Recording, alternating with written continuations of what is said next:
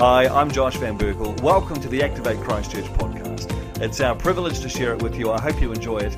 And if you ever find yourself in Christchurch, pop in and say hello. We'd love to see you. What I wanted to do this morning is I actually want to spend a little bit of time. Um, I've got some nice glasses of dirt. So if you're a fan of dirt, I have some. You can have it afterwards. I'll sell it to you. Um, it's really cool. Who can remember uh, the, for the term one here at Activate Church? What was the theme that we're kept? Now put your hand down.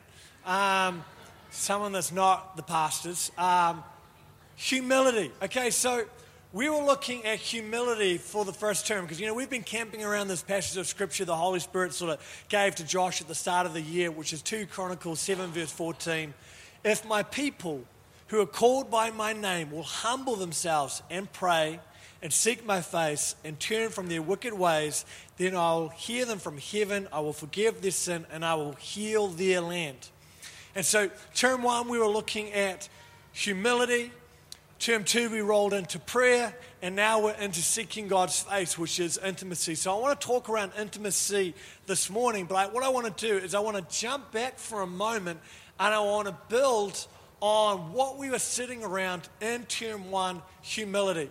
So, for the people that have got phenomenal uh, memories or they just have their notes, term one, we camped around a few statements like a humble person does such and such. Who can remember what are some of the, the signs of a humble person's lifestyle?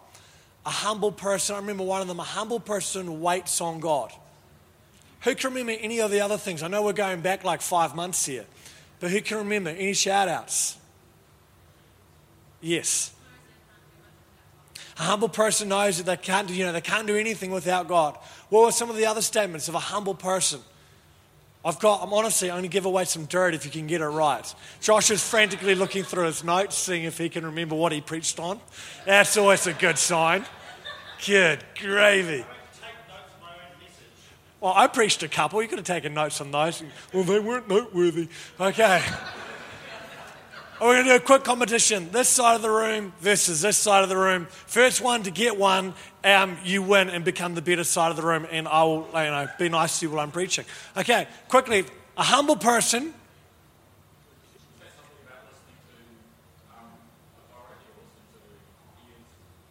That's right. A humble person like walks in relationship with one another. Yeah. There we go. There we go. Moral of the story is be more like them. Okay. Special lucky. What's your excuse, bro? Like just tap into Holy Spirit and just know.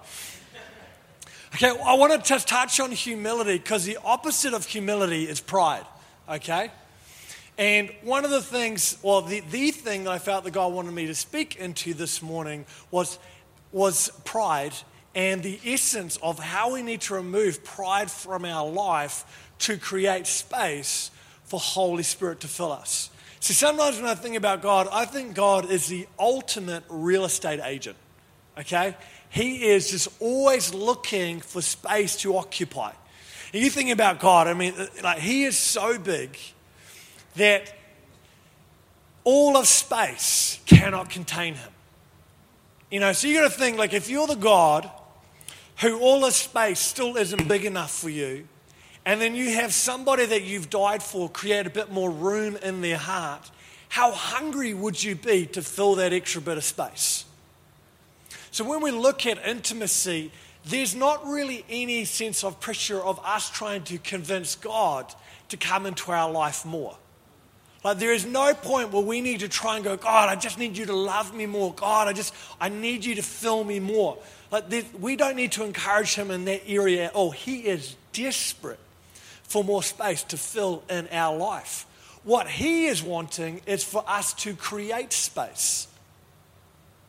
And so this is I want to show a wee illustration, okay? These are my these are my glasses of dirt, okay? A little bit of dirt, quite a bit of dirt and a lot of dirt. I feel like I'm teaching in Sesame Street this morning. And this is no dirt. This is great, okay? So these actually can represent elements of our life. And I'm talking about pride this morning, but this philosophy, this translates through to trauma, to shame, to grief, to bitterness, to unforgiveness. You know, all these different things that we have in our life. So Josh this morning was talking about putting up walls.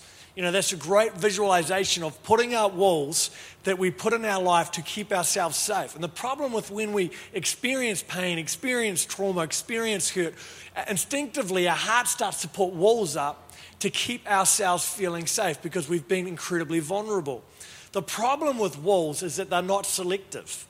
When we put a wall up over our heart to stop, um, you know, uh, anxiety coming around us, um, it does, the wall doesn't go, oh, I'm going to keep anxiety out, but it's okay, God can come in whenever He wants into this part. The wall just blocks out everything. Uh, and another way that we can look at it is actually that we have stuff in our hearts that's taking up space that God is wanting to fill. And so, you know, let's just say for a moment that this is the Holy Spirit. And so we're going, God, I, I want intimacy with you. I, I want to be so connected with you that you're filling every fiber of my being. God goes, Great. I want that too. That's why I died on the cross, so I can make a way for you to be with me. I was reading a bit of a Derek Prince book the other day. It's a booklet, to be honest, it's six chapters, and that's like a good step for me. And Derek Prince made this statement that he'd been a Christian for a long time. He'd preached in over 50 nations before he had his real first encounter with the Father's heart. And he, he'd preached on the Father's heart. He had great theology around the Father's heart, but he hadn't fully experienced it. And he says, This is what happens is Jesus came because he, he died for us. And Jesus says, I am the way to the Father. No one comes to the Father except through me. He said, The problem is, is that most Christians meet Jesus and then they spend the rest of their life living in the way and they never actually get to the destination, which is the Father. They never actually arrive at that place of intimacy with the Father. They're good people, they love God, but they just have, you know, basically, we've got stuff in our life that is taking up real estate that the Father's wanting to fill. So this is, this is us, and we're all in different stages, okay? We're all in different stages of having stuff in our life that we go, God, I, I need to create room for you. So part of that shout this morning was creating room for God. It's breaking down those walls so there's more space for Him to fill. So, obviously, someone who has just got nothing going on in their life, they've just arrived. I don't know anybody that looks like this, okay? Um, I think I'm probably, hopefully, more like this, not like this. I'm working to becoming this, and one day, who knows? Okay? So we just imagine, we go, God, I want more of you. He goes, okay, I'm going to pour myself out because the Bible says that He pours Himself without measure. He's a generous God. He says he pours his spirit out and he pours it without measure, which means that he has just got a bottomless tap going and he just pours continuously. The problem is, is that we've got all this stuff in our life and it doesn't take long and we actually can't contain much. It's okay, Josh Rayner will wash this for you later. Hey, babe. She's like, whatever. And then, so then what we do is we go, God, okay, I'm going to start dealing with some issues, okay? We're going to deal with some things. And he goes, great. We hand some stuff over to God. We humble ourselves. We, we get some of the pain, some of the trauma. We put it at the foot of the cross. We receive healing. And it's like God scoops out an element of that junk in our life. And all of a sudden, we've got more room. And so now we can fill up, we can carry more of His presence, so we get more intimacy. And as we go on our journey of maturity, He keeps taking more and more things out from our life as we surrender things to Him. But what He's not going to do, as Josh alluded to, He's not just going to come one night when you're sleeping against your will and start scooping stuff out of your life that you've held on to.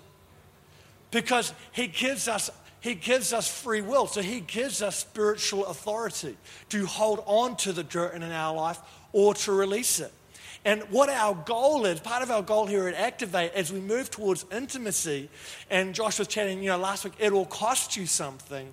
What the cost is, is actually the vulnerability that you need to go through to hand over that dirt in your life to God so that we can keep progressing to being a vessel that is totally emptied out of all of the things of this world so that we can be totally filled up with the presence of God. Does that make sense?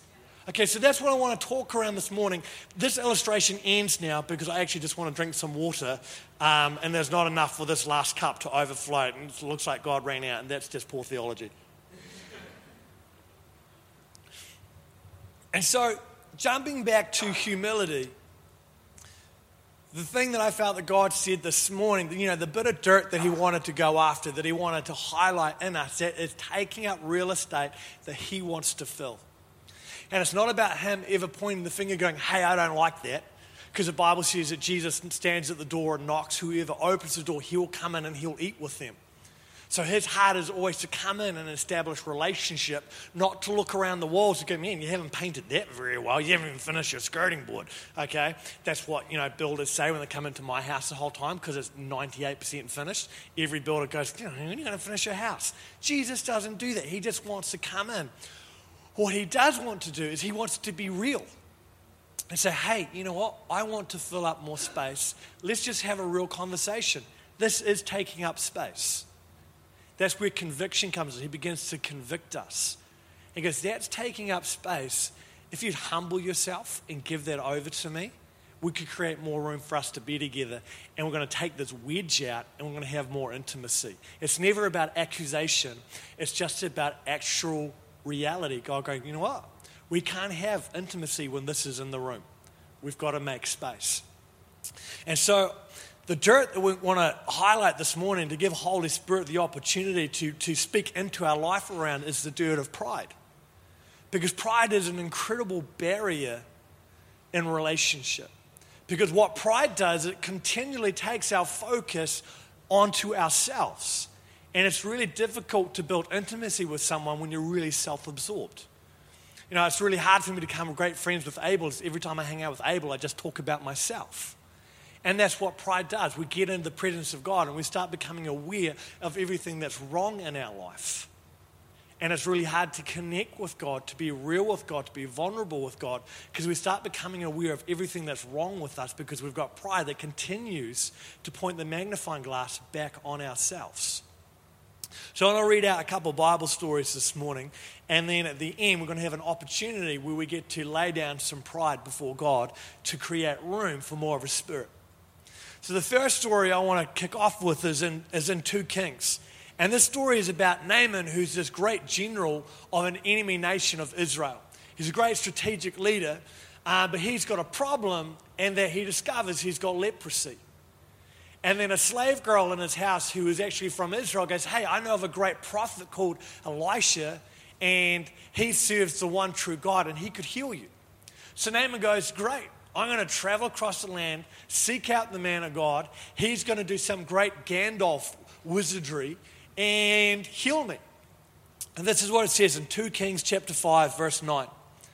So Naaman went with his horses and chariots and stopped at the door of Elisha's house.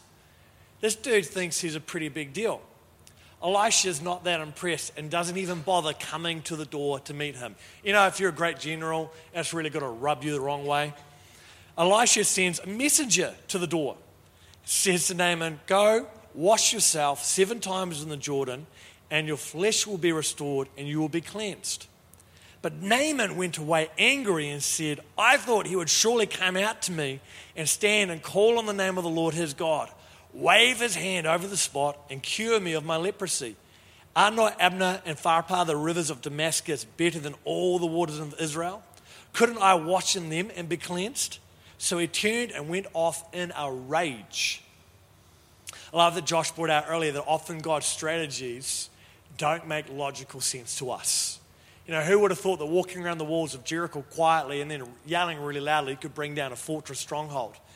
Uh, Josh and I have a bit of a saying sometimes. We talk about the, the more dumber the idea, possibly the more godder the idea. Not always. Not always. Hence the word possibly my disclaimer. Naaman's servants went to him, to Naaman, and said, My father, if the prophet had told you to do some great thing, would you not have done it? How much more then when he tells you, Wash and be cleansed? So he went down and dipped himself in the Jordan seven times as a man of God had told him, and his flesh was restored and became clean like that of a young boy. You know, it's amazing when we actually allow ourselves to be humbled instead of having our own idea of what God should do. Have you ever noticed, um, if you've got kids, your kids have always got a really great idea of what it is as parents that you should be doing and how you should be parenting, especially when it comes to fairness between siblings. I mean, my kids have got a great idea of what it is that I should be doing anytime I'm trying to correct somebody else's behavior. You should send them outside and lock the doors. That's what you should do. Why are you hugging them when they've been so naughty? That's not fair. Last time I was naughty, you made me do push ups. You know, we've always got an idea of what God should do. And so Naaman's experiencing that. He's got his, his idea of how this God of power should manifest. And God's going, well, you know what? I'm just going to do this one thing because it's really going to challenge the pride in your life. And that pride is the barrier to you getting your breakthrough. There's, there's been times that God has, and I'm not saying that I don't have pride because I got a lot of pride because I'm pretty self absorbed. And I know that because one of my biggest stra- struggles is, is thinking that people are looking at me whether I'm going to be successful, whether I'm going to fail in my work. And I wouldn't have that if I didn't have pride in my life, because that's just a, an insecurity that's, that comes out of pride. But God has taken me through some moments where He's, he's wanted to take pride out so I can move from this amount sort it down to this to create more room for Him. And they're always kind of been kind of really stupid things. I remember one time, I don't know if I've shared this story here before. I was in church, I was about 15, and worship's going off, and it's a great time. And God goes, Hey, I want you to go up the front and the altar while everyone's worshiping, I want you to start doing push ups. I'm like, hmm, that's really stupid. I don't want to do that. You know, sometimes God talks to you, you get kind of that oh feeling in your stomach, like you know you meant to do it, you really don't want to do it. And eventually, I'm just up the front doing these push ups. I'm like, why am I doing this? This is stupid. Nothing's happening. But what was actually happening was God was saying, Are you prepared to look stupid for me? Does pleasing me matter more to you than the way you look in front of other people?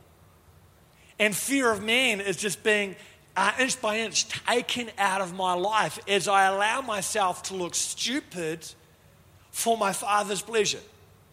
And I don't think there's anything great beyond it other than God saying, Hey, would you, are you prepared to look dumb for me? And as you do this, pride is actually being broken off your life. You're creating space for me. Another time, um, if you like flag waving, that's great. And I, am not knocking it at all. I just have a flag waving story because for me personally, it, it, sometimes it weirds me out. Um, as a guy, it's just not something that I am personally interested in investing my time into. I know a lot of people think there's a great spiritual things around it, signifies things, that's great. Just for me, not my cup of tea. And I was at a conference at a prophetic school in the States, and there these ladies doing this flag waving. Wow, that's great. And then this guy who just has got no shame gets up, grabs the flag, and he's dancing around flag waving. And I looked and I thought, and in my heart I went, looks like a girl you know? And I like, just like, uh, and then God went really quickly. Um, it's a really rude, arrogant thing to think, Jared. Like, that's very judgmental. I went, yeah, I'm sorry. And he goes, yeah, show me that you're sorry. what? He goes, go over there, grab a flag, and you flag wave for me. And I'm like, mm, that's so dumb. Not doing that way too not that. So I go over and I'm like, wow, if I'm going to do this, I'm going to pick the girliest flag there is because I want to have to do this twice. So I grab this big pink flag and I'm like, wee, Jesus. And I'm like dying on the inside, dying. Like, this is, like, oh my gosh, this, this is not me. And as I'm doing it, all of a sudden, it's like God showed me an element of how my middle child is wired and I all of a sudden had this clarity of the way that she connects with God. And I just, I got an understanding about an element of my family and my family culture doing something that I was so embarrassed to do. Someone a wee while later offered to take me on a flag waving class, and I politely declined. and then another time, okay, just I'm in church and there's a guest preacher, and I didn't like this guy because uh, a year ago, and I don't know if I've shared this story, I lose track of where I share stories, but this, I didn't like this guy because a year ago he prayed for me and he was like really amped, and he like was went to pray for me kind of just like pushed me over, and that really pushed my buttons because I didn't like that. Um, I was like, no, push me over. Oh, made me fall over. Fine, you push me over. And so he was coming back a year later, and I was like, I'm not going to church. I'm skipping. And the guy was like, No, you go to church. I'm like, Fine, I'll go sulk at the back. Anyway, I end up on the front row. And I'm like, oh. And this guy's getting really fired up. And because I'm on the front row, he keeps walking past and hitting me on the leg. And I'm just like, Matt, I don't like this guy. I don't like you. I want to punch you in the throat. I'll find you in the car park afterwards and I'll pray for you, you know. But he was like 70, so that's like elderly abuse. Reminds me of the time when someone who was actually 70 challenged me to a boxing fight in a ring. And that was not a God thing at all. And he just punched me over and over, and everybody was laughing because I couldn't hit him back. And then he got really annoyed they wouldn't fight him back, and he just jabbed me in the kidney so hard and then whipped my head back with a jab. Um, this is a different story. We'll tell you that another day.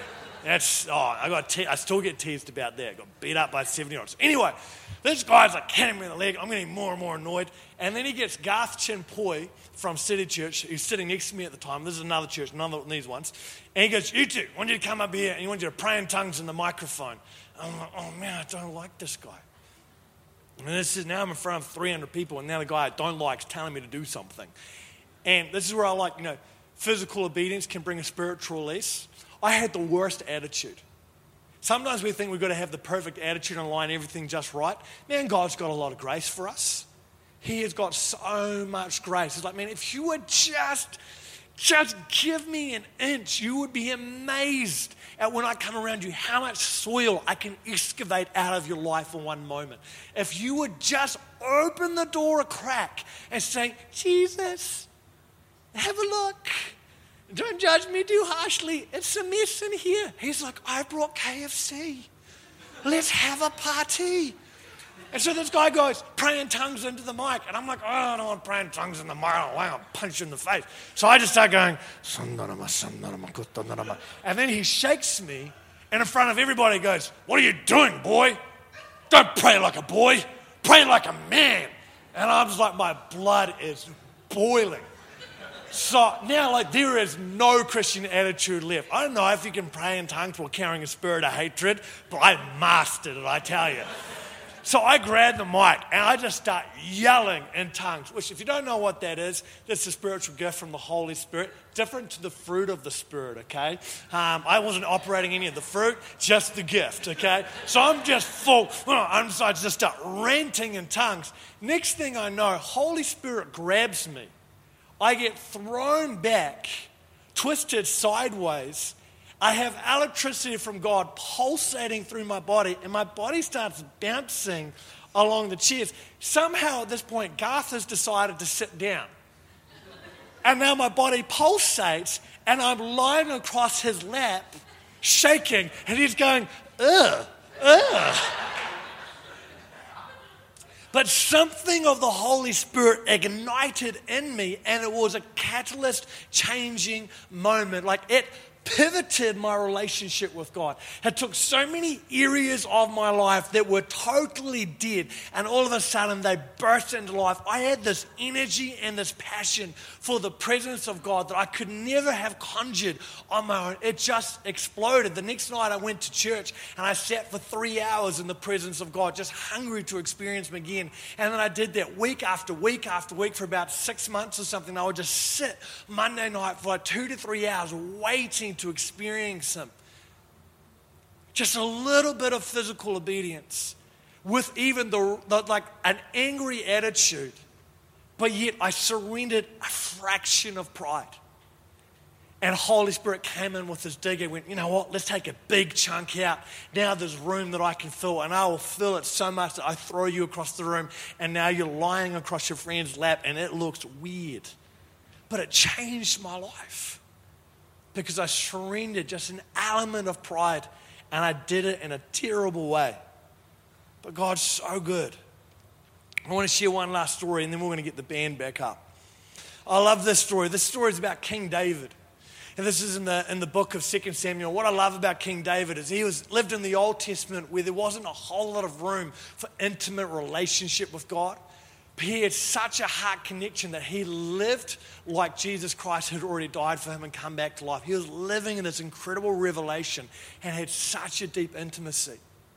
And so this story is when they're bringing uh, the Ark of the Covenant into Jerusalem. And this is chapter, um, chapter 6, verse 14. A lot of you will know this story. And this is about the king. And it says, wearing a linen ephod, which is kind of like a silk nightie. It's kind of what that would look like, okay? So you can picture this king wearing a silk nightie. Says, wearing a linen ephod, hashtag silk nightie, David was dancing before the Lord with all his might while he and all Israel were bringing up the ark and the Lord with shouts and the sound of trumpets. Jump forward a few verses into verse 20, it says this When David returned home to bless his household, Michal, daughter of Saul, came out to meet him and said, How the king of Israel has distinguished himself today, going around half naked in full view of the slave girls of his servants, as any vulgar fellow would. David said to Michal, It was before the Lord who chose me rather than your father or anyone else from his house when he appointed me ruler over the Lord's people Israel. I will celebrate before the Lord. I will become even more undignified than this. I almost fell over backwards when saying undignified. That would have been awesome. I will celebrate before the Lord, and I will become even more undignified than this, and I will be humiliated I will be humiliated in my own eyes. But by these slave girls you've spoken of, I will be held in honor.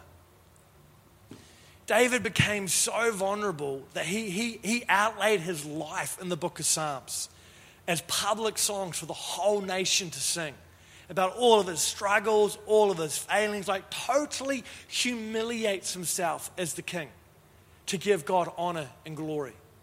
David had such a realization that his dignity was worth nothing. His dignity had no value when compared to intimacy with God. And ultimately, that's what our choice comes to. Ben, you guys can get back up. Is that we can, we can choose to have dignity or we can choose to have intimacy. We can have the, the dignity that God provides us, where we become His righteousness and we become Christ like and we, can, and we become pure. Or we can have dignity that the world offers where we do everything and we're just proper. And we never embarrass ourselves. We never do anything that will make people look at us weirdly. And we can fill our lives up with dirt and we can put walls up and we can have that type of dignity. Or we can be like David and go, you know what? That type of dignity has no value to me. I know I've got pride in my life, but I'm prepared to humiliate myself in spite of my pride to create room for God to move around my life.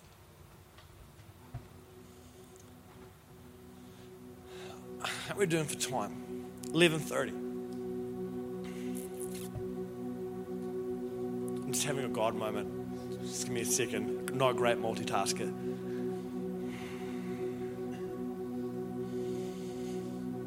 I remember actually I wrote down what to do because I prayed about it in case I had this blank. There we go. Yeah.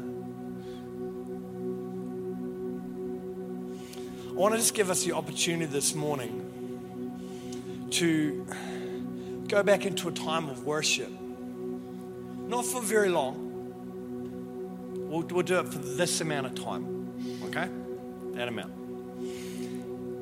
And, and to just surrender your pride before God, to, to lay it down and, and to worship Him as though He and you are the only ones in the room. And if, if this is something that you're super comfortable with, then, then that's great. There might be another area of pride that you actually might need to lay down. There might be somebody that has been holding offense with you that you need to go and ask them for their forgiveness. Or you might be someone you need to go release from your judgment and actually humble yourself and go before uh, another Christian or a family member, somebody go, hey, I've wronged you.